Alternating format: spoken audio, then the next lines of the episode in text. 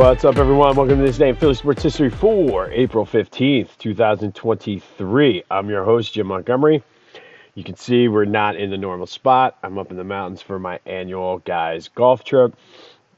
Allergies, uh, this whole fresh mountain air thing is taking a toll on my allergies, but we'll manage through.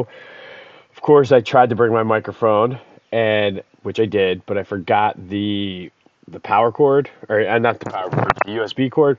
Usually those things help, so I do apologize if the sound is somewhat off today.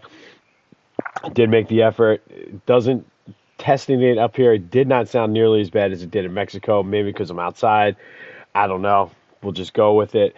Um, but with that being said, Phillies update eight to three. Taijuan Walker went six innings. Finally, we're getting some legs out of our starting pitchers. Hopefully, that is going to help the bullpen out and lead to getting basically getting on track. I mean, it does help that you're playing the Reds as well, but um, good overall game by the, the yesterday.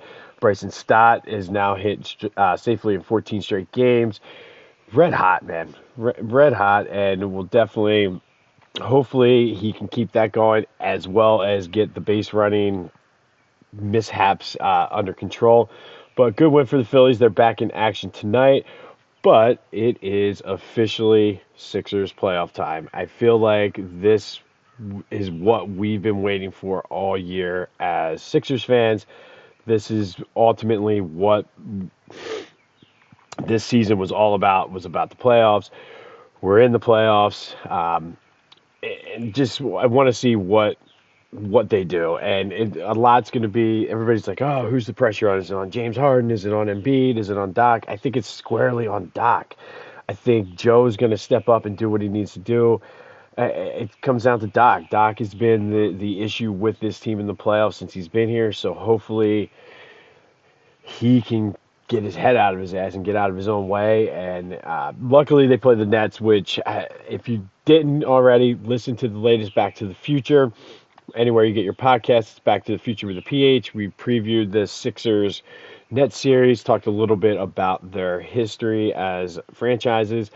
But honestly, I, I don't see how the the Sixers lose this series. So Sixers Nets today at one. Honestly, the NBA was like nobody wants to see this game, so we will put it on at one.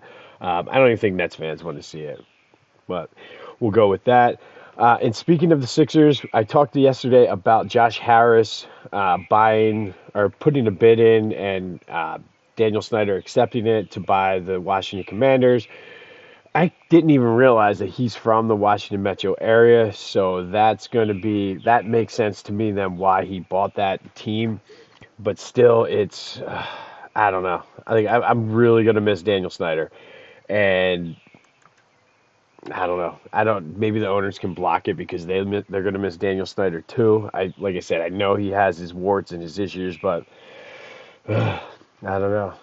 But I wanted to mention that because I was trying to figure out why he did that. This is probably like his dream, something like me buying the Eagles uh, if I had a billion dollars.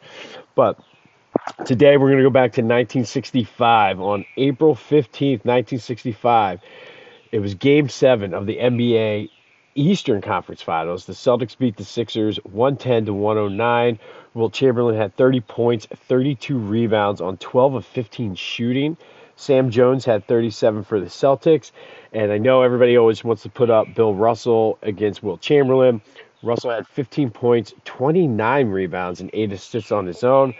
But that was not necessarily the big story of this game. Yes, it happened, but it was one of the greatest playoff calls by an announcer in NBA playoff history.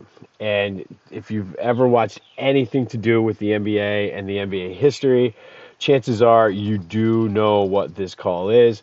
Uh, with five seconds left, basically, here's how the game ended. Five seconds left, Hal Greer threw the ball in bounds.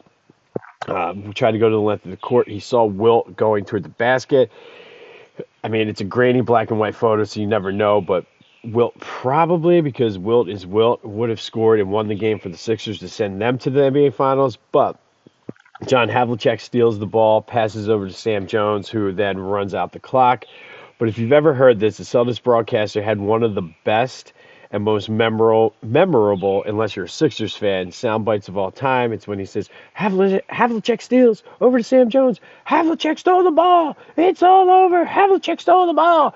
If you go on YouTube, you can easily find this at, if you haven't heard this, but it, it pains me because of one, the Sixers lose, and then two, it's the Celtics. But it is one of those calls like the Giants win the pennant, like all of those memorable uh, announcer calls. This is one of those ones that, in the world of NBA sound bites, this is one of the best if you've ever heard it. So I, I do suggest looking it up. Uh, it's grainy footage, however, but it's like Havlicek stole the ball.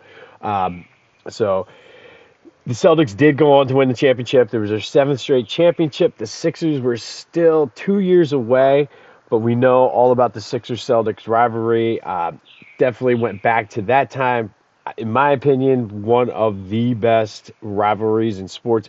Actually, obviously, you have the Celtics Lakers, but the Sixers Celtics, there's just something about it.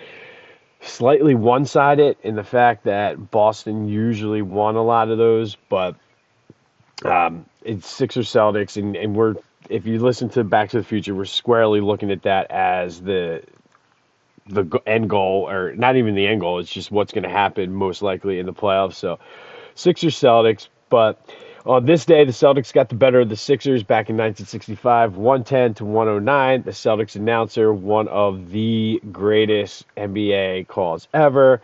I'm not going to say it again because it I wasn't alive, obviously, but Havlicek stole the ball. Ah, but look it up. All right, let's go to our Eagles draft pick spotlight. Today we're going to go to L.J. Smith, and the tight end, who is a Highland Park, New Jersey native, was a second round pick, number 61 overall, out of Rutgers in 2003. Spent six years with the Eagles, one with the Ravens. Uh, in college, he had a pretty solid career 122 catches for 1,458 yards and a touchdown.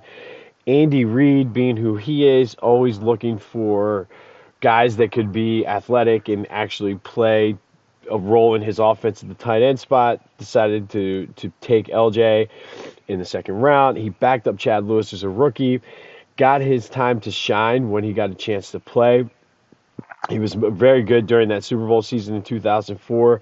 He scored the first touchdown in Super Bowl 39 uh, on a pretty decent catch. One like a lot of plays in that Super Bowl 39 are overlooked because of the the, lo- the loss and how they played. But Chad or uh, LJ Smith didn't play that bad. Like that was a pretty athletic, decent catch. Uh, once Chad Lewis retired and T.O. obviously left, like those couple years, he was one of Donovan's favorite targets.